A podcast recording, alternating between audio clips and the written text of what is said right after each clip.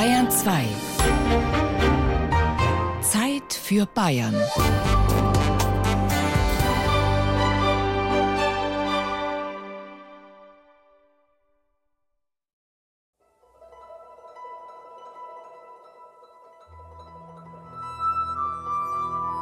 Federn. Bayern genießen im November mit Gerald Huber. Servus und Grüß Gott. Ist ja irgendwie naheliegend, warum wir den Bayern genießen November unter das Motto Federn gestellt haben. Die sind ja seit alten Zeiten ein Produkt des Herbstes. Und Herbst, das englische Wort Harvest gibt es ja noch in dieser Bedeutung. Herbst, Harvest heißt ja ursprünglich Ernte.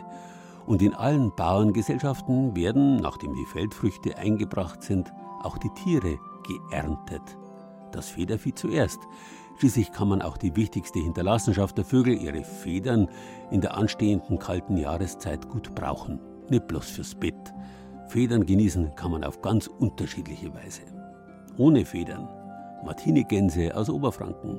Flinke Federn. Schreiben mit Gänsekiel in Mainfranken edle Federn, das goldene Buch der Stadt Nürnberg, saubere Federn, Flederwisch und Konsorten in Regensburg, schöne Federn, Schmuckfedern aus dem bayerischen Wald, stürmische Federn auf einen Federweißen im Augsburger Stadtmarkt, berühmte Federn, Donald Duck aus München. Ich wünsche Ihnen eine federleichte Sendung, auch wenn Ihnen vielleicht eine Allerheiligenente noch schwer im Magen liegt.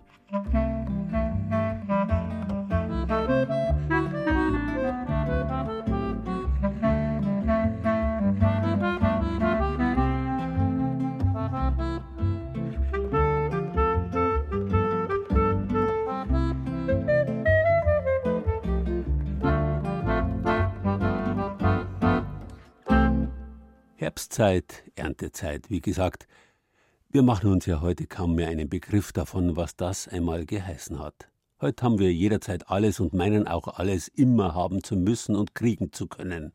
Unser derzeitiges Luxusleben währt aber erst seit wenigen Jahrzehnten und nebenbei, wer weiß, wie lang es noch dauern wird. Die längste Zeit der Menschheitsgeschichte lebten die Leute saisonal, heißt Sie konnten nur das genießen, was sie mit eigenen Händen angebaut, gepflegt, gemästet, schließlich geerntet, geschlachtet hatten.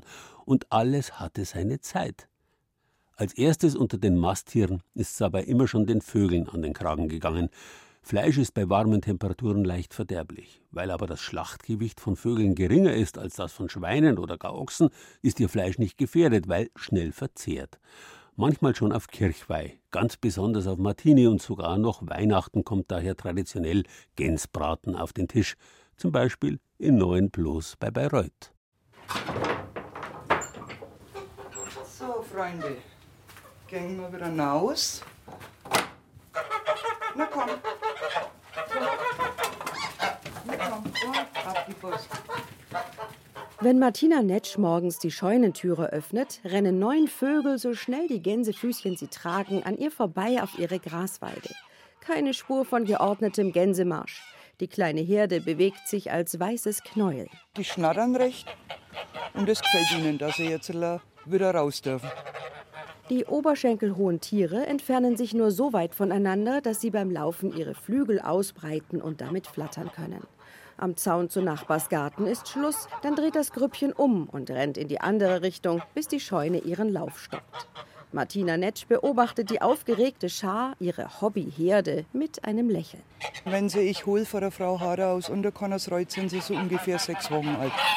Da sind sie also im Endeffekt noch zierlich, gelb, flauschig, wie halt so ein kleiner Gans dann ausschaut. Es dauert nur wenige Wochen, bis sich aus den gelben Küken, den sogenannten Gösseln, stattliche, schneeweiß gefiederte Hausgänse entwickelt haben. Die weichen Daunenfedern dürfen sie bis zum Schluss behalten. Aber einmal im Sommer holt sich die Natur ihren Anteil. Wenn sie sich mausern, dann sieht es eben mal auf der Wiese aus, wie wenn es geschneit hat, weil eben die kleinen Federn da liegen. Ich rupfe sie nicht, um Bettkissen zu füllen weil es ja auf der Seite dann hast, wenn man ihnen diese Federn rupft, dann ist das ja auch wieder irgendwo ein wenig Rückschlag für die Gans vom Wachstum her. Der sogenannte Lebendrupf ist in der EU sowieso seit 20 Jahren verboten. Zu schmerzhaft muss die Prozedur für die Tiere sein. Martina Netsch sorgt gut für ihre kleine Herde, passt aber auf, dass sie ihr Herz nicht an die Gänse verliert. Sie gibt ihnen keine Namen und betont, dass es für sie Nutztiere sind. Also wenn was auch manchmal passiert, dass wirklich eine stirbt, das tut mir auch leid, das tut mir weh, aber ändern kann ich es dann nicht. Und für mich ist das also ein Tier, ich ziehe sie groß und ich kann sie auch schlachten. Also ich habe da kein Problem damit. So ein Gänseleben ist nicht sehr abwechslungsreich. Tagsüber spielt sich alles auf der eingezäunten Weide ab. Da gibt es Gras und Körner und Wasser. Nachts schlafen die Gänse im Stall, um den Fuchs nicht in Versuchung zu führen. Ein Freilandleben, von dem Mastgänse in osteuropäischen Zuchtanlagen nur träumen können. Die kriegen ein Gras, die kriegen ein Futter, die kriegen ein frisches Wasser. Für mich ist es dann in Ordnung. Im Herbst schlägt das letzte Stündlein für die kleine Herde. Von handgroßen Küken sind sie zu fünf Kilo Brummern herangewachsen. Früher hat Familie Netsch selbst geschlachtet. Heute bringen sie die Gänse zum professionellen Schlachter zwei Orte weiter. Bei ihm ist Martina Netsch sicher, dass er die Tiere vor dem Ausbluten fachgerecht betäubt. Die waren geschlachtet. Dann kommen sie in einen, ich sage jetzt einmal in einen Bottich, da wo sie in warmem Wasser, in heißem Wasser gebrüht werden. Das dreht sich und dann kommen sie in eine Rupfmaschine da laufen dann die Federn nach unten raus und dann auf gut Deutsch liegt die Nacker die ganz da oben drinnen und kommt dann raus und muss noch mal ein wenig nachgeputzt werden. Und dann äh, wird sie eben aufgemacht und die Innerei kommt raus. Eine Gans behält Martina Netsch als ihren Martini oder Weihnachtsbraten. Die anderen acht sind schon längst für Stammkunden reserviert. Reich wird sie damit nicht. Aber Martina Netsch weiß, dass sie und ihre Kunden eine solche Gans in keinem Supermarkt bekommen. Also die wird innen und außen abgewaschen, trocken getupft mit einem Küchentuch.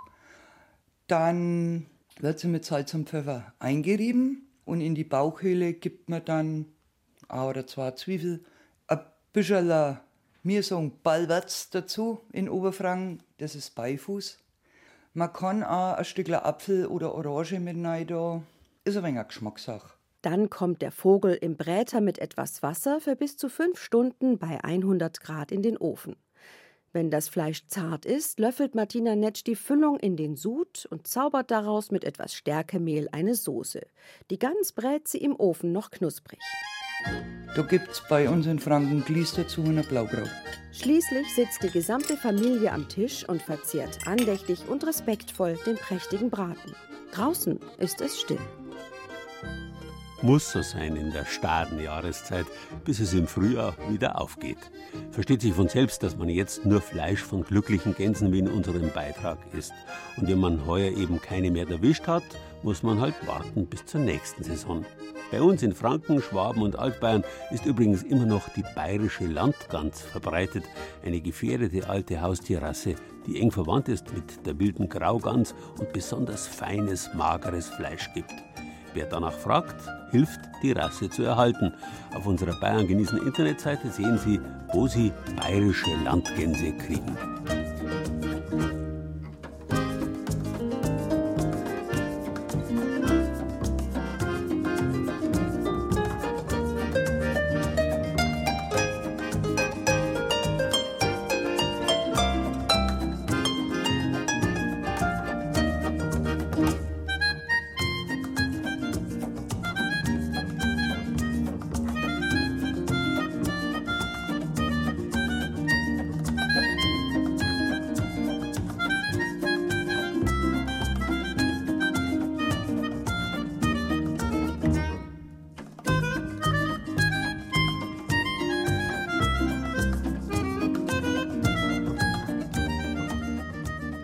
Wenn Gäns und Enten geschlachtet sind, müssen sie gerupft werden. Eine mühsame Angelegenheit, wenn man es von Hand machen muss. Da kann es schon sein, dass die Federn wehen wie die Schneeflocken. Es kommt eben nicht von ungefähr, dass die goldene Jungfrau bei Frau Holle die Betten aufschütteln muss, sodass es auf Erden schneit. Wenn man bedenkt, dass die Menschen schon aus purer Not immer alles verwendet haben, was ein Schlachttier hergegeben hat, dann ist es aber verwunderlich, dass die ältesten Daunenbetten genauso wie der Federkiel zum Schreiben erst in der ausgehenden Antike aufkommen. Vorher hat man sich ausschließlich mit Fellen gewärmt und zum Schreiben hat man das Schilfrohr benutzt. Im Orient blieb das bis in die Neuzeit so. Im Abendland dagegen kamen jetzt die Federbetten auf und das Schreiben mit großen Vogelfedern, hauptsächlich mit dem Gänsekiel. Von dem haben die heutigen Schreibfedern ihren Namen. Immer noch unabdingbar fürs besonders schöne Schreiben, die sogenannte Kalligraphie. Man hört natürlich auch, wie die, die Feder richtig übers Papier kratzt sozusagen. Kalligraph Gosbert Stark sitzt am Schreibtisch in seinem Atelier im unterfränkischen Karlstadt. Der kleine Raum ist bis unter die Decke voll mit Schreibutensilien, Tintenfässchen, Pinsel, Federn und verschiedene Papiersorten. An den Wänden hängen Kunstwerke und Entwürfe von ihm. Mit einer weißen Gänsefeder schreibt er auf einem linierten Blatt Papier. Buchstaben, die setze ich jetzt auch aus mehreren Farben zusammen, wie zum Beispiel jetzt ein O, wenn ich mache, mal erst den ersten Teil und dann den zweiten Teil. L. Ole. Schreiben kann man mit den verschiedensten Vogelfedern. Das ist ein ganz normaler Gänsekiel. Dann habe ich also hier von einem Fasan, die ist also relativ lang, die ist also braun getönt und ist bedeutend härter als ein Gänsekiel. Kommt auch darauf an, ob es Freilandhaltung ist. Dann könnte ich mir vorstellen, dass es also diese Fasanenfeder ja, der hat freigelebt, diese Vogel.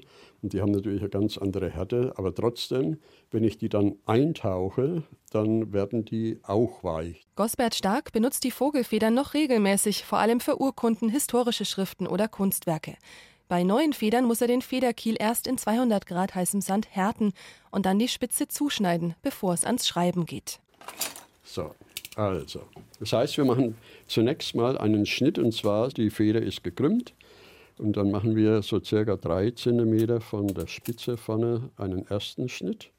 So, und dann machen wir gleich nochmal einen zweiten Schnitt, circa eineinhalb Zentimeter vor der Spitze. Und jetzt habe ich hier vorne schon eine relativ dünne Feder. In die Mitte schneidet er einen Schlitz, sodass die Tinte beim Schreiben besser fließen kann. Der Kalligraph und Grafikdesigner arbeitet auch mit den unterschiedlichsten Metallfedern und Stiften. Außerdem gibt er regelmäßig Kurse im schönen Schreiben. An diesem Tag wollen zwei Frauen das sogenannte Handlettering mit einem Pinselstift lernen. So, also Emmy, Julia, könnt ihr euch mal hinsetzen und den Stift mal nehmen, hier euer Blätter nehmen und einfach mal anfangen, und zwar mit einem einfachen Alphabet. Äh, Julia, da ist diese, diese Schrift. Mhm. Ja? Und dann nehmen wir dann die feine Spitze und dann könnt ihr mal anfangen, so wie ihr denkt. Die Vorlage habt ihr und einfach mal schreiben. Ganz konzentriert malt Emmy Sienkovic die Buchstaben ab. Emmy, das ist schon recht schön.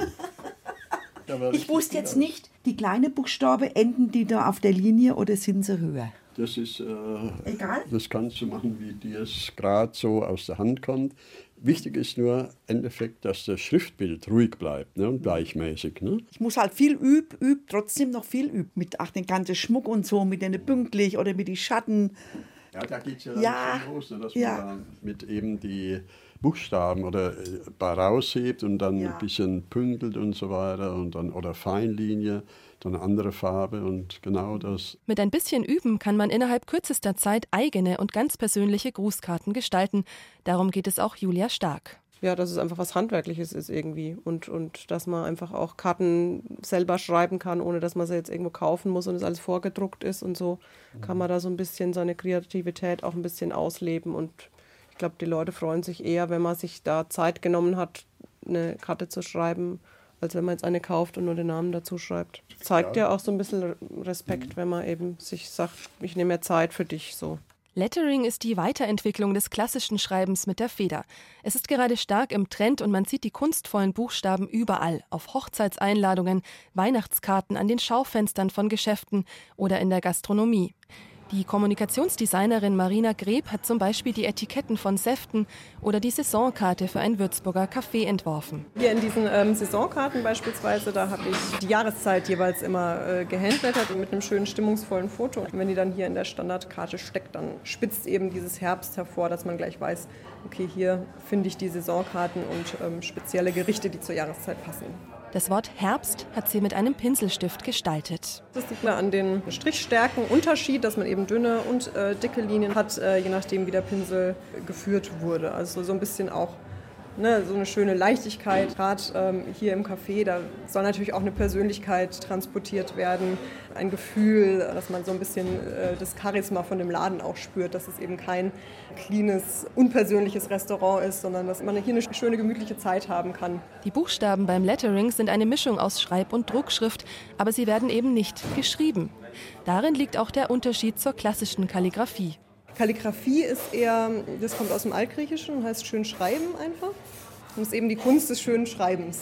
Und darin liegt, glaube ich, auch schon der Hauptunterschied zum, zum Handlettering. Ähm, das hat nicht mehr ganz so viel mit Schreiben zu tun, sondern ist eher eine illustrative Form von Schrift.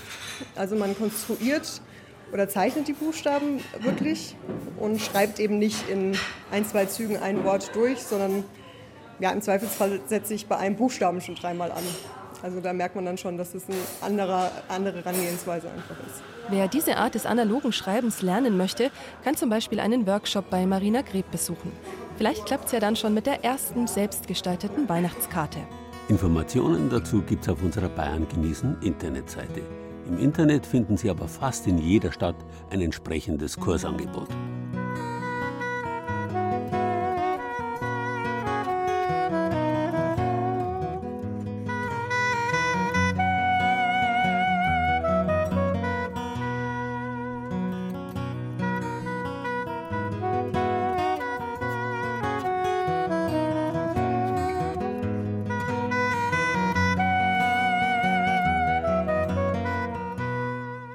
Unser Wort Feder ist schon Jahrtausende alt. In der Ursprache der indoeuropäischen Bauern bedeutet Pet so viel wie fliegen.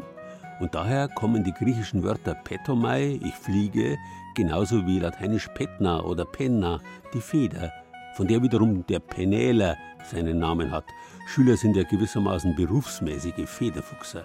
Und genauso wie aus dem lateinischen Pater über Umwege unser Vater geworden ist, so ist aus der Petna unsere Feder geworden.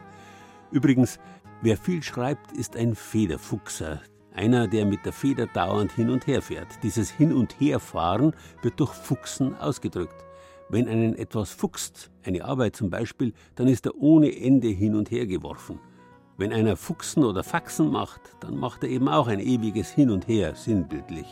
So gesehen sollte es also tunlichst kein Federfuchser sein, der gebeten wird, sich in das goldene Buch einer Stadt wie Nürnberg einzutragen.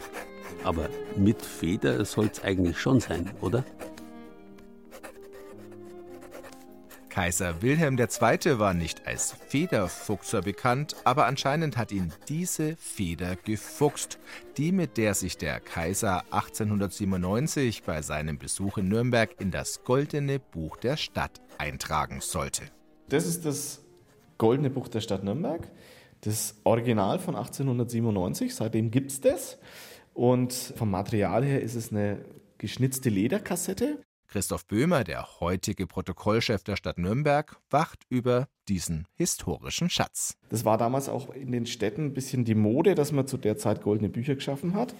Und ja, die damalige Prominenz, die ist natürlich vor allem der Adel, sich damals eingetragen hat. Und wie wir hier sieht, auch mit Füller. Ne? Doch die Unterschrift des Kaisers ist ziemlich krakelig, deutliche Tintenkleckse unten im W von Wilhelm und oben im L. Ein Kringel, der wohl elegant geschwungen geplant war, ist eher ein großer Fleck. Warum das jetzt verwischt ist bei Wilhelm II., wahrscheinlich hat er hier einfach nicht ordentlich geschrieben, würde ich mal sagen. ich weiß es aber nicht.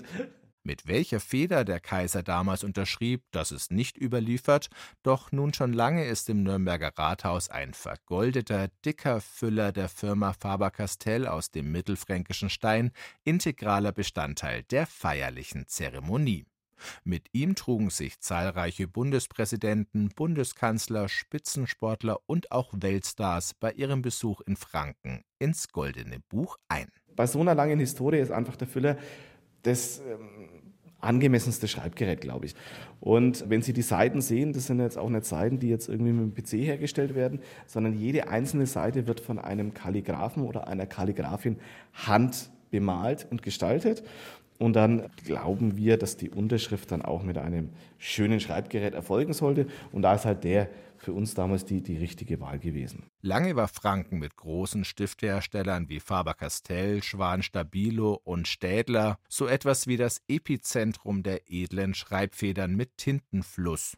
Durch den Siegeszug der Computer, Smartphones und Tablets geriet der Tintenfüller fast in Vergessenheit, doch er ist zurück als It-Piece, als Must-Have in unzähligen Bildern auf sozialen Plattformen wie Instagram.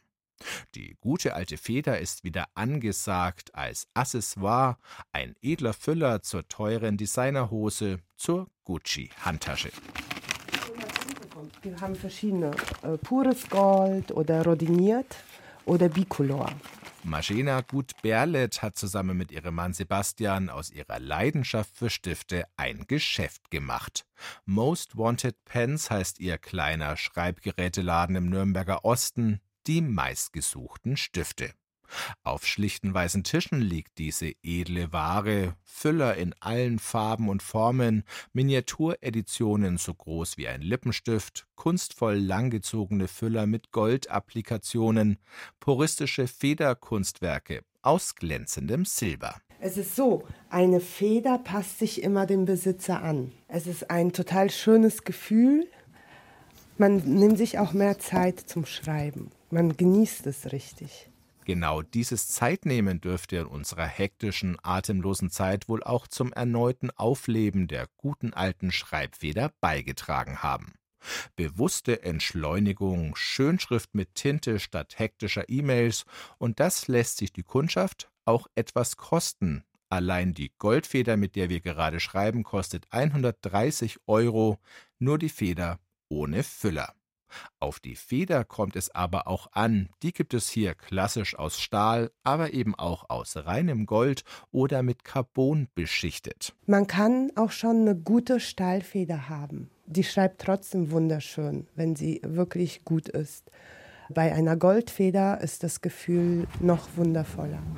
Ja, zum Beispiel, das war eine auch sehr schöne Eintragung. Damals sind äh, Dr. Günther Beckstein. Zurück im Nürnberger Rathaus. Wie edel die Füllfeder im Vergleich zu anderen Stiften wirkt, das sieht man auch im goldenen Buch der Stadt Nürnberg. Denn einmal versagte der Füller. Hier ist die Seite, die damals zum Staatsbesuch deutsch-französischer Gipfeltreffen war, 1996.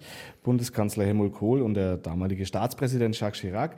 Man sieht ja hier, dass es kein Füller ist, sondern dass es eher ein etwas gröberer Filzstift ist. Und zwar war es so, dass damals wohl der Füller nicht funktioniert hat.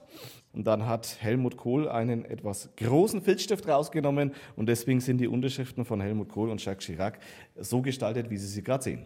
Also Herr Kohl war pragmatisch, aber hübsch ist es nicht so. Ja, das liegt im Auge des Betrachters. Bayern genießen. Das Zeit für Bayern Magazin. Jeden ersten Samstag im Monat auf Bayern 2.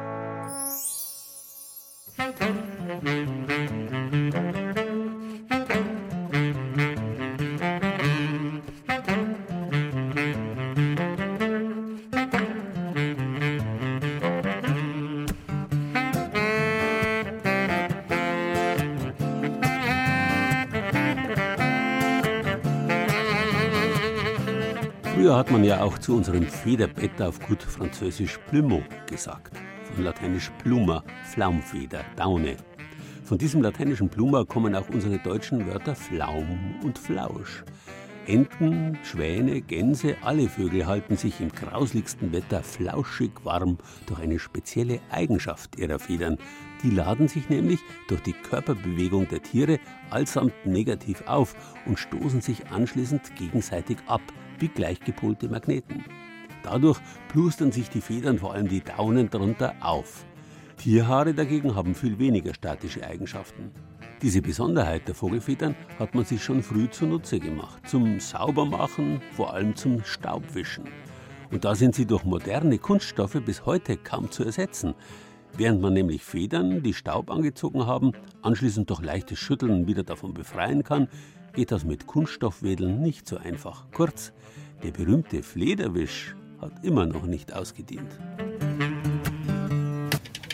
Das Geschäft Bürstenernst in der Regensburger Glockengasse. Bei Waltraud Ernst gibt es alles, was das Herz begehrt, wenn man sauber machen will.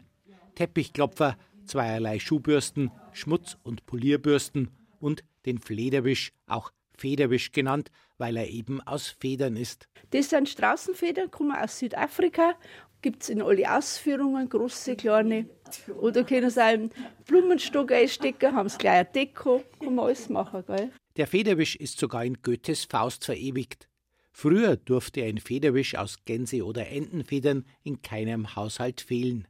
Dieser Federwisch aus Gänse- oder Entenfedern ist aber nicht mehr gefragt, bestätigt eine Kundin von Waltraud Ernst. Also ich habe keinen daheim mehr. Also Federwisch hat man früher gesagt, wenn man so viel Zeug rumstehen hat, dass man dann einfach so das bloß aufwirbeln von Staub hat, ich sag. Waltraud Ernst sieht das genauso. Für sie sind Gänse- oder Entenfedern keine Alternative zur dunkelbraunen, langen Straußenfeder. Mei, da hat man so Feder, Gänsfedern und alles mögliche. Da hat man halt auch umeinander gewackelt. Aber Federwisch, wie man früher gehabt hat, die Hähnerfedern, die haben bloß einen Trick aufgewirbelt. Aber die sind schon so, dass sie auch einen Staub aufnehmen. Aufnehmen. Ja. Viele Produkte, die es bei Bürsten Ernst gibt, macht Waltraud Ernst selbst. Ihre Werkstatt ist gleich hinter dem Laden. Für den Haushalt empfiehlt Waltraud Ernst auch Produkte aus Rosshaar oder Ziegenhaar, wie einen großen, sehr praktischen Schrankwedel. Hauptsache Natur, sagt sie. Das ist jetzt ein Klassiker. Den gibt es schon seit dem Mittelalter. Und zwar ist es ein Schrankbesen hinter die Schränke für die Spinnweben. In die Ecken überall, den kann man auch in der Mitte auseinandernehmen, dass man auch für unten rum und in den 70er Jahren nur bloß Plastik, aber inzwischen wieder ganz hoch aktuell, weil das sind halt Sachen, die kauft man einmal. Einmalige Ausgabe. Das ist ja reines Rosshaar ist das. Das ist ein staubbindend, halt ein Staub. Oder das da können wir auch nehmen. Das ist dann ein Ziegenhaar. Das ist weicheste weich. Gell? Und das was, ist sehr gut. Ja. Wie praktisch ihr Schrankwedel aus Ziegenhaar oder ihr Federwisch aus Straußenfedern ist, demonstriert Waltraud Ernst an einer hellbraunen Holztür in ihrem Geschäft. Die glänzt immer, weil ich die einmal durch, drüber fahre und dann glänzt die. Durchs Abstamm, durch die Vertiefungen und das halt schön Staub alles mitnimmt. Ne? Einer der Kunden von Waltraud Ernst ist Restaurator Sebastian Neumeier vom Museum für Bayerische Geschichte in Regensburg. Hier steht der Federwisch ganz hoch im Kurs. Die hellblaue Isetta, die hier ausgestellt ist, reinigt Sebastian Neumeier mit dem Federwisch. Großes Problem ist, wir haben Kunststoffscheiben, die zur Elektrostatik neigen und deswegen den Staub der Luft stark anziehen. Und jede Reinigung ist natürlich eine Belastung für das Material, für das Objekt. Und in dem Fall ist für die wöchentliche Reinigung der Einsatz von Straußenfederwedeln sehr zielführend. Er ist sehr weich, eine starke elektrostatische Eigenaufladung und deswegen den Staub direkt anzieht. Fast zärtlich streichelt Sebastian Neumeier mit seinem langen Federwisch über das kleine Auto. Mehr ist auch nicht nötig, erklärt der Experte. Es ist kein aggressives Abwischen, sondern wirklich nur durch die Berührung sozusagen ein Absaugen fast. Ja. Ein anderer Raum. Hier hängen große Bilder bayerischer Könige.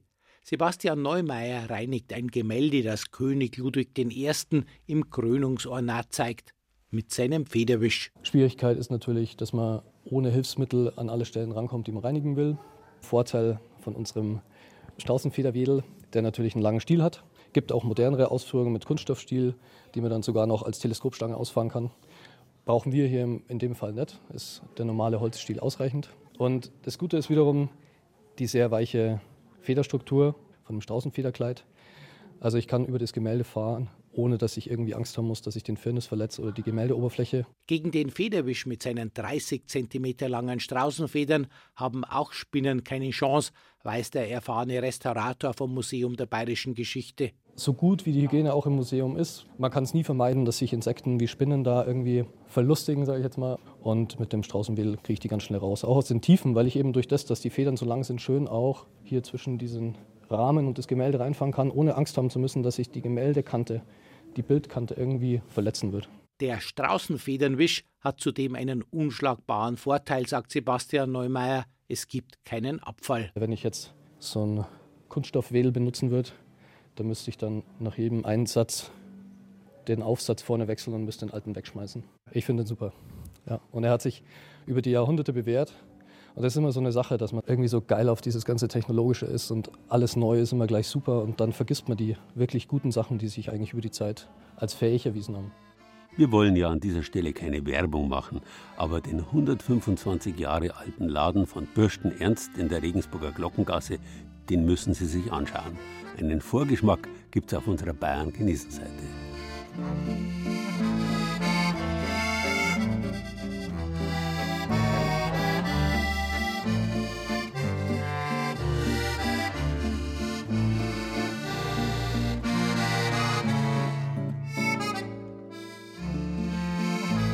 Übrigens lassen Sie sich nicht irr machen. 97 Prozent aller weltweit verwendeten Federn stammen von geschlachteten Tieren. Lebendrupf ist in der EU längst verboten. Man kann sich also mit weitgehend gutem Gewissen ins Federbett legen, sich einen Daunenanorak zulegen und sich mit fremden Federn schmücken, natürlich nur im konkreten und nicht im übertragenen Sinn.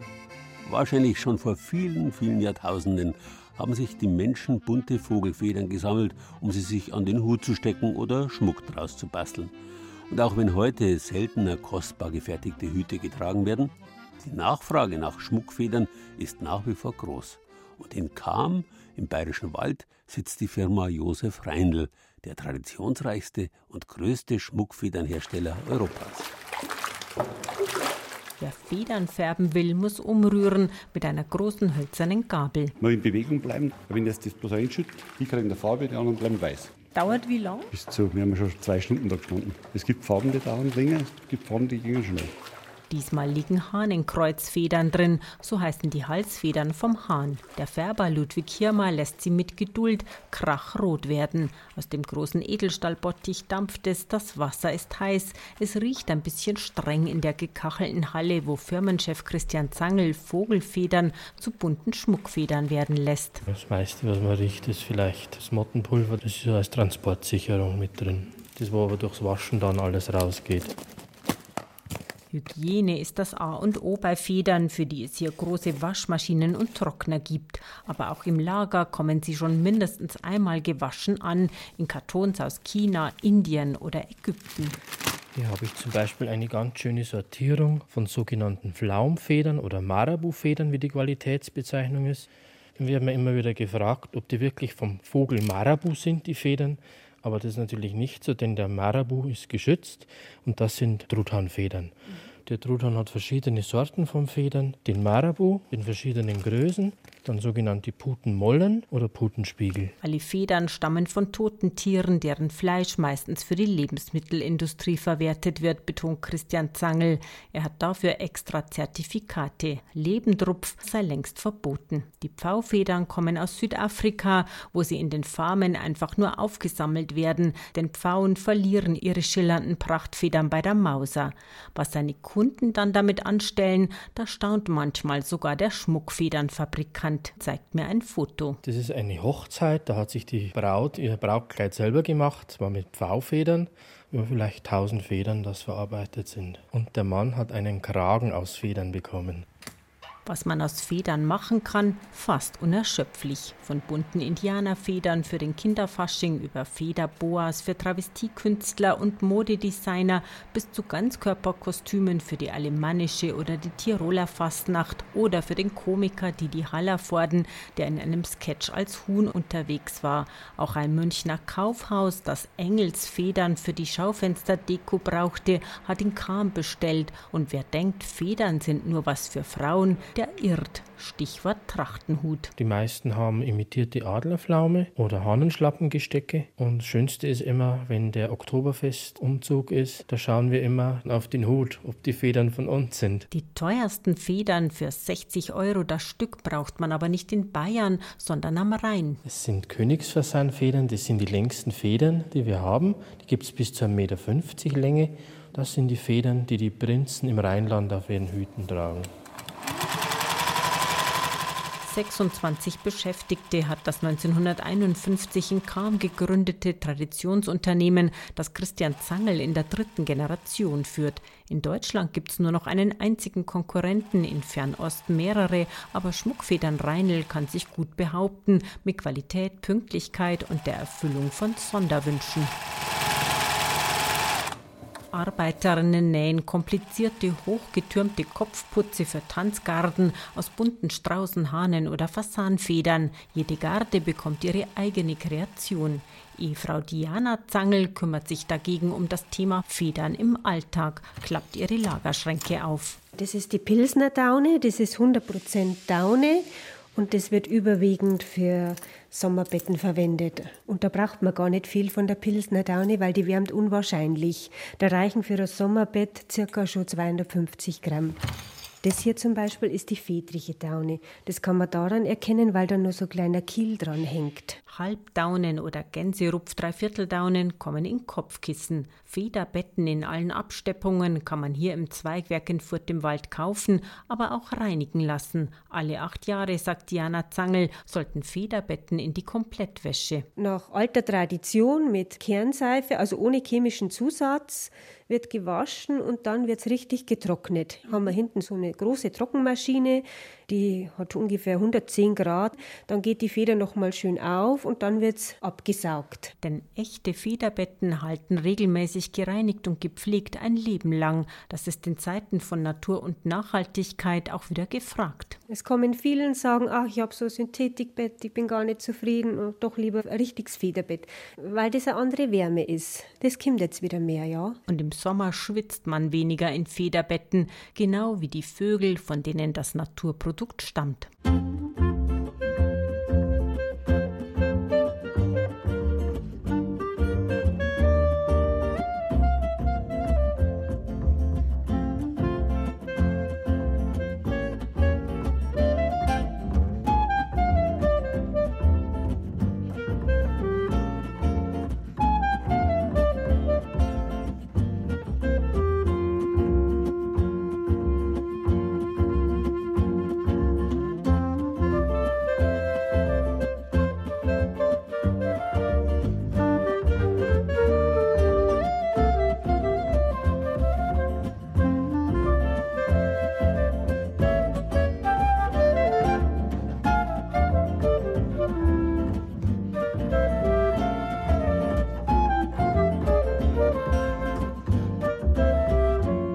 Obwohl Federn ohne Ende bunt sein können, weiß ist ihre erste, ihre wichtigste und richtigste, ihre eigentliche Farbe. Weswegen man besonders weiße Dinge schon immer auch Federweiß genannt hat. Mineralien wie Talkum oder Alaun zum Beispiel. Aber auch den jungen Wein, der noch trüb ist von der weißen Hefe. Jetzt ist wieder Zeit, ihn zu trinken. St. Martin ist ein traditioneller Weinpatron und sein Namenstag am 11.11. .11. der Tag, an dem man von alters her den Heurigen probiert. Freilich in Altbayern und Österreich sagt man zum federweißen Sturm, in Franken Bremser oder Sauser. Auf den Märkten überall im Land aber hat sich die rheinfränkische Bezeichnung Federweißer durchgesetzt. Und wir probieren ihn heute auf dem Augsburger Stadtmarkt, dessen Stände und Hallen mit Sicherheit zu den schönsten Marktgebäuden Bayerns zählen. Spritzig fließt er ins Glas, ein typischer Federweißer. Kein Most mehr, aber auch noch kein Wein, irgendetwas zwischendrin, aber überaus süffig. Für ihn gibt es viele Namen. Sturm heißt er bei den Österreichern etwa, auch Rauscher, Brauser oder Sauser wird er genannt. Zum einen, weil er einfach ein bisschen sprudelt, zum anderen, weil er doch recht schnell ins Blut geht. Wolfgang Vogel, der das kleine Lokal Weinkultur am Augsburger Stadtmarkt betreibt, hat den jungen Süffigen jetzt im Angebot sind praktisch voll in der Gärung äh, befindliche Traubensäfte. Und wenn man das irgendwo in der Sonne stehen lassen würde oder einfach Wärme ihm zulassen würde, dann geht es ganz normal, eh ganz klar vom Chemischen her, fängt er wieder zum, wie sagt man so schön, zum Kochen an, also er gärt. Und diese Spezialität, was halt wir haben, haben wir in Augsburg alleine nur. Dazu haben wir immer so Kleinigkeiten, so kleine Schmankerl. Ja, was Herzhaftes, das passt einfach dazu. Das muss nicht immer der übliche Zwiebelkuchen sein. Wirtin Marion Vogel empfiehlt zum Federweißen gebratene Pilze. Steinpilze, die werden praktisch paniert in einer Kürbiskernpanade und dann werden sie rausgebacken und serviert. Das sind ja ganz herrliche Kaliber, was Sie da haben. Ja, wunderschön, wie gemahlen, schauen fast unecht aus, aber hier vom Stadtmarkt gegenüber bei unserem Kollegen Necker. Da richtet man die immer die schönen her und bringt sie mir, damit ich sie verkaufen kann. Kommt bei Ihnen ganz frisch auf den Tisch? Absolut frisch auf den Tisch. Heute in der Früh geliefert, Mittag hoffentlich ganz verkauft. Der Federweißer oder eben der Sturm, wie Marion Vogel ihn nennt, ist beliebt. Man kann Mittag, man kann ihn immer trinken. Ich habe auch äh, Leute, die kommen am Vormittag und trinken da so einen Shoppen von dem. Das ist einfach was Feines, auf äh, die Jahreszeit hin zugeschnitten. Die Kundschaft ist bunt gemischt. Da ist der Geschäftsmann im teuren Zwirn genauso wie die ältere Dame mit dem Einkaufstrolley. Während die einen die Auslagen begutachten, schlürfen die anderen einen Espresso oder trinken ein Glas Wein. Die kleinen Cafés und Restaurants sind um die Obst- und Gemüsestände herum angeordnet. Alles liegt nah beisammen. Der Markt ist in sich abgeschlossen. Eine Besonderheit, meint Wirt Wolfgang Vogel. Augsburger Stadtmarkt ist der einzige in sich geschlossene Markt überhaupt von Deutschland, wo jetzt um 6 Uhr zugespielt wird, Auditorien, dann ist vorbei. Es ist meine mehr eine mehr Intimität. Wenn man jetzt den Viktualienmarkt in München nimmt, ist es fantastisch, gibt überhaupt nichts zum Sagen, das ganze Flair. Aber er ist einfach weit gefächert und bei uns ist es einfach etwas wohl eng oder enger, aber es ist meiner Meinung nach einfach gemütlicher in dem Sinne. Die Geschichte des Augsburger Stadtmarkts ist dabei eine ganz eigene, nämlich, dass es ihn lange Zeit gar nicht an einer Stelle gab, erklärt Historiker Gregor Nagler. Augsburg hatte ja keinen zentralen Marktplatz, sondern die Märkte wurden auf den Straßen abgehalten. Also jeder kennt vielleicht noch den Obstmarkt und den Kesselmarkt als Straßenbezeichnung und das waren früher tatsächlich die Märkte. Und auf dem Rathausplatz, der damals ja kleiner war, war nur der Eiermarkt und der Fischmarkt. Hier auf dem Areal, das lag ja eigentlich ähm, am Stadtrand und im 19. Jahrhundert lag hier die Lotzbecksche Tabakfabrik. Und dieses Areal der Lotzbeckschen Tabakfabrik bekam die Stadt angeboten zum Kauf. Das Gebäude dieser Fabrik wurde dann zur Markt- und Viktualienhalle umgebaut. Rundherum angeordnet liegen die Obst- und Gemüsestände. Diese einzelnen Gassen auch noch, also die eigentlich ja an die alten Straßenmärkte erinnern. Also wir haben eine Obstgasse, wir haben eine Gemüsegasse, wir haben eine Viktualienhalle und wir haben eine, ähm, eine Fleischhalle. Und, und das macht für mich so den Charme aus. Also dass es wirklich ein, ein gelebter Ort ist, sagen wir so. Kein Wunder also, dass nicht nur die Augsburger ihren Stadtmarkt lieben, sondern auch immer mehr Touristen den Markt auf ihre Sehenswürdigkeitenliste setzen, sagt Weinwirt Wolfgang Vogel. Jetzt ist wieder die Zeit, wo sehr viele Schweizer da sind, dann sehr viele Japaner. Und wie gesagt, mit den Gemüsen, mit den Obsten, mit allem, was ist. Also es ist schon Blumen, es ist einfach schon schön. Und er hat einfach seinen Charme. Nicht? Man fühlt sich hier sehr wohl. Und wer Zeit und Muße hat, genießt am besten gleich noch vor Ort all die Köstlichkeiten, die der Augsburger Stadtmarkt so hergibt. Nächstes Jahr wird der mitten in der Altstadt gelegene Augsburger Stadtmarkt übrigens 90 Jahre alt. Geöffnet ist dort jeden Werktag von 7 bis 18 Uhr, heute am Samstag plus bis 14 Uhr.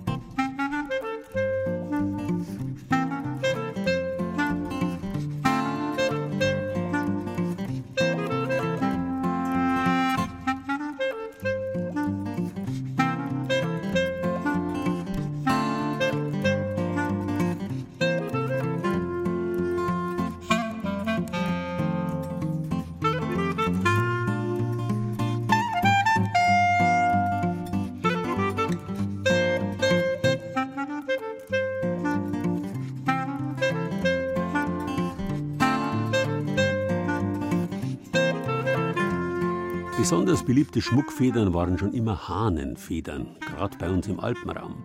Die sichelförmige Schwanzfeder vom sprichwörtlich streitlustigen Gockel, besonders kostbar die eines sich aufgockelnden Spielhahns, die sogenannte Schneid, die haben sich die Burschen gern an den Hut gesteckt und damit Mut und Kraft Schneid eben demonstriert. Wenn man einen Händel anfangen wollte, hat's geheißen, was kostet Schneid? So aber da, war die Antwort. Und tatsächlich hat man dann dem Verlierer den Schneid abkauft. Er hat im Wortsinn federn lassen müssen und ein anderer hat sich damit als Zeichen seines Sieges geschmückt. Sowas ist dem Donald Duck, bekennende Donaldisten sagen Donald Duck, noch nicht passiert, obwohl er eine überaus streitlustige und dabei ewig verlierende Ente ist. Zum kleinen Kreis derer, die den gefiederten Einwohnern Entenhausens ein Gesicht geben dürfen, gehört der Münchner Jan Gulbrandsson. Gulbrandsson ist übrigens der Enkelsohn des berühmten Simplicissimus-Zeichners und Karikaturisten Olaf Gulbrandsson, der sich Anfang des 20. Jahrhunderts ein Haus am Münchner Englischen Garten gekauft hat. Dort wohnt jetzt sein Enkel und zeichnet und textet tagtäglich Geschichten rund um das wohl berühmteste Federvieh aller Zeiten. Das Schöne an Donald ist ja, dass er von der Mimik her viel ergiebiger ist als irgendeine andere Comicfigur. Das heißt, Sie sehen jede kleinste Emotion in winzigen Nuancen. Also alles, was ein guter Schauspieler auf der Bühne oder auf der Leinwand hinbringen kann, das kriegt er auch hin. Deswegen große Augen und keine Nase, sondern großer Mund, das ist der Schnabel. Und generell, keine Nase ist wichtig, weil er hat auch keine Ohren und er hat keine Haare. Das heißt, es ist kein Ballast da. Erklärt Donald Duck-Experte Jan Gulbrandsson. Seit mittlerweile über 40 Jahren zeichnet er für Walt Disney die Hauptfigur aus Entenhausen. Natürlich mit Federn. Ein Ausstattungsmerkmal, das nicht unbedingt viel Beachtung findet.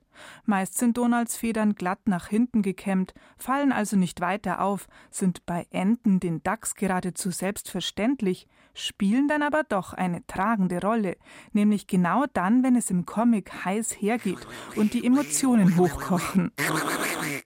Bei Schreck haut es Donald die ganzen Federn nach oben, und wenn er verzweifelt ist, sträuben sie sich genau in die andere Richtung. Und wenn er deprimiert ist, hängen seine Federn über die Augen ins Gesicht herein. Und das geht mit nur wenigen Strichen in einem unglaublich schnellen Tempo, als gelte es Rekorde aufzustellen. Je spontaner der Strich, desto dynamischer die Bewegung und desto plastischer wird Donald auf dem Papier lebendig. Für Jan Gulbranson eine leichte Fingerübung. Viel braucht er dafür nicht. Einen Bleistift, einen Radiergummi und sein Zeichenboard. Meist unter den vier großen Atelierfenstern. Doch der goldene Herbsttag mit seinen warmen Sonnenstrahlen lockt den 70-Jährigen auf seine Dachterrasse, direkt neben dem Schwabinger Bach, wo das echte Federvieh entlang schwimmt. Land? Ich fühle mich ihm sehr artverwandt. Da hören wir die Enten. Wahrscheinlich beschweren sie sich, weil ich böse Dinge über sie sage. Aber ich meine auch, wenn man sich über Donald lustig machen kann, ich achte ihn eigentlich sehr, weil er, ja, weil er was sehr Humanes hat. Er steckt voll all der Fehler, die wir alle irgendwo haben und die wir halt mühsam im Zaum halten, aber bei ihm sind sie halt sehr nahe dran. Ich schreibe die Geschichten auch selber und das fällt mir irrsinnig leicht, Geschichten zu erfinden, wo Donald ebenso ist, wie er ist, nämlich ihm geht irgendein Gedanke durch den Kopf und den zieht er durch. Und scheitert dabei jedes einzelne Mal, fällt oft auf die Schnauze, pardon, seinen Schnabel, um danach wieder aufzustehen, mit genauso großen Begeisterungsstürmen wie zu Beginn. Das ist etwas, was ich auch eine sehr schöne Botschaft finde. Weil aufgeben ist leicht. In vielen Geschichten hat er sogar geradezu luzide Erfolge, aber am Schluss kommt dann meistens eine große Wende das heißt, der Epilog der Geschichte nimmt meistens dann noch wieder die Luft aus dem Ballon raus. Ich bin sowieso der Meinung, das sind keine Enten, das sind halt Menschen mit komischen Gesichtern. Donald ist offenbar der gleichen Ansicht. Es gibt irgendwo ein Zitat von Erika Fuchs, schön ins Deutsche gebracht, wo Donald ein Tierfotograf ist und er probiert alles Mögliche und dann irgendwann probiert er irgendeinen Vogel zu fotografieren. Das klappt nicht mehr. Auf jeden Fall sein Resümee ist, alle Vögel haben komische Gesichter. Donald Duck natürlich nicht, er sieht sich nicht als Vogel, oder ziehen Enten, wenn sie schwimmen gehen wollen, etwa davor eine Badehose über ihr Federkleid? Es menschelt in den Donald Duck-Geschichten schon ziemlich, genau das ist ja das Schöne. Wenn Daisy ihm mal wieder den Stuhl vor die Tür stellt, nehme ich an, dass er, weil er ist ja unschuldig, er kann das ja gar nicht einsehen, warum ist die so? Weil er hält sich ja selber für ein, Gottes Geschenk an die weibliche Hälfte der Bevölkerung. Und dann stehen ihm vermutlich auch die Haare zu Berge. Ah, die Federn, ja, meine ich ja. Ob nun Haare oder Federn, wir als Leser zeigen uns empathisch, freuen und leiden mit Donald mit. Wieso das so ist, liegt an seiner lebendigen Ausstrahlung und nicht zuletzt an der Federzeichnung. Donald-Comics müssen mit Feder gezeichnet werden, alles andere schaut nicht gut aus. Das Schöne an Donald ist ja, Warum schaut die Figur so plastisch aus, obwohl ich keinerlei Schatten, keine Schraffierungen drin habe? Weil die Linie eben dynamisch ist. Das heißt, die fängt spitz an, wird in der Kurve breiter und endet wieder spitz. Und wenn Sie einen Donald denselbe Vorzeichnung nehmen und von einem Inka wird das genannt, das ist der Tuschzeichner, nachzeichnen lässt, dann werden Sie ganz stark sehen, da gibt es welche, die haben wirklich ein richtiges Gefühl dafür, wie mache ich ohne Schraffur, ohne Schatten, wie mache ich die Figur plastisch und andere, wo die Figur dann eher flach aussieht. Und das liegt einfach daran, dass die Feder, wenn sie eine gute Feder ist, eben einen dynamischen Strich macht. Donald Ducks Neffen bringen ihn auf die Palme. Ein Streit mit seiner angebeteten Daisy setzt ihm ziemlich zu. Onkel Dagobert hat mal wieder eine Million Taler gewonnen. Und wer soll sie polieren? Donald. Es gibt einfach genügend Gründe, warum ihm hin und wieder die Federn zu Berge stehen. Dank Jan Gulbranson, der das berühmteste und auch sympathischste Federvieh aus Entenhausen immer wieder aufs Neue für abstruse Ideen begeistern lässt eigentlich seit ich winzig bin, seit ich vier Jahre alt bin, war das mein Traum, Donald zu zeichnen. Ich dachte mir halt als Kind damals, mei, andere Kinder, ihr träumt davon, Raketenpilot zu werden, das werdet ihr nie. Und ich dachte mir auch, das wirst du nie. Als ich das Angebot bekam, dachte ich, jetzt schon, um Gottes Willen, das kann ich doch gar nicht. Aber dann dachte ich mir, ja klar, jetzt hupf ins Wasser und schau, ob du schwimmen kannst. Ich schwimme immer noch mit Begeisterung. Das ist das Entenwesen.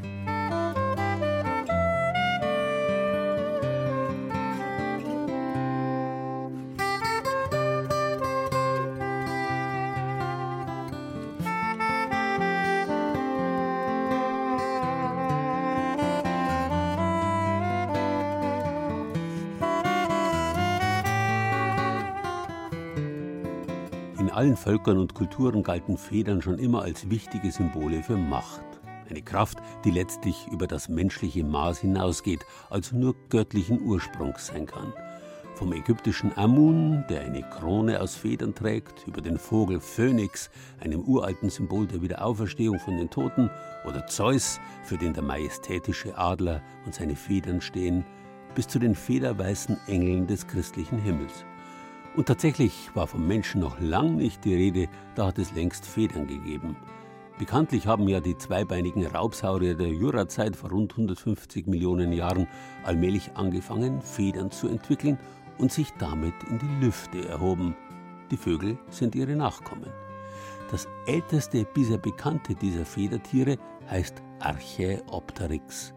Der griechische Name des berühmten Urvogels bedeutet ganz bescheiden alte Feder.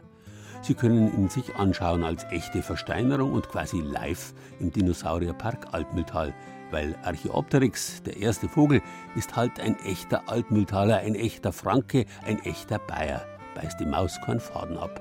In diesem Sinn, einen schönen Allerseelentag.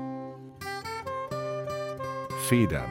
Das war Bayern genießen im November mit Gerald Huber und sieben Beiträgen aus den sieben bayerischen Regierungsbezirken. Anja Bischoff aus unserem Studio Bayreuth hat die Martini-Gänse im oberfränkischen Neuenploß besucht. Christiane Scherm aus dem Studio Mainfranken in Würzburg war beim Schreiben mit Gänsekiel dabei. Edle Federn und das Goldene Buch der Stadt Nürnberg hat sich Matthias Rüd angeschaut. Thomas Muggenthaler aus dem Studio Ostbayern hat sich mit Flederwisch und Konsorten in Regensburg beschäftigt.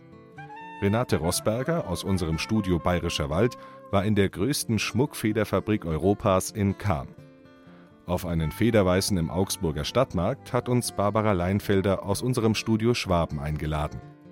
Und Sarah Koschamos war bei Donald Duck und seinem Zeichner Jan Gulbrandsson in München. Ton und Technik Joachim Gerd. Redaktion Gerald Huber.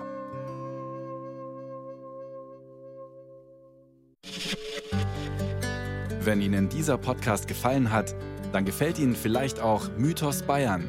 BR-Historiker Gerald Huber nimmt Sie mit zu Personen und Objekten aus tausend Jahren bayerischer Geschichte. Alle Folgen von Mythos Bayern gibt es unter bayern2.de slash podcast und überall, wo es Podcasts gibt.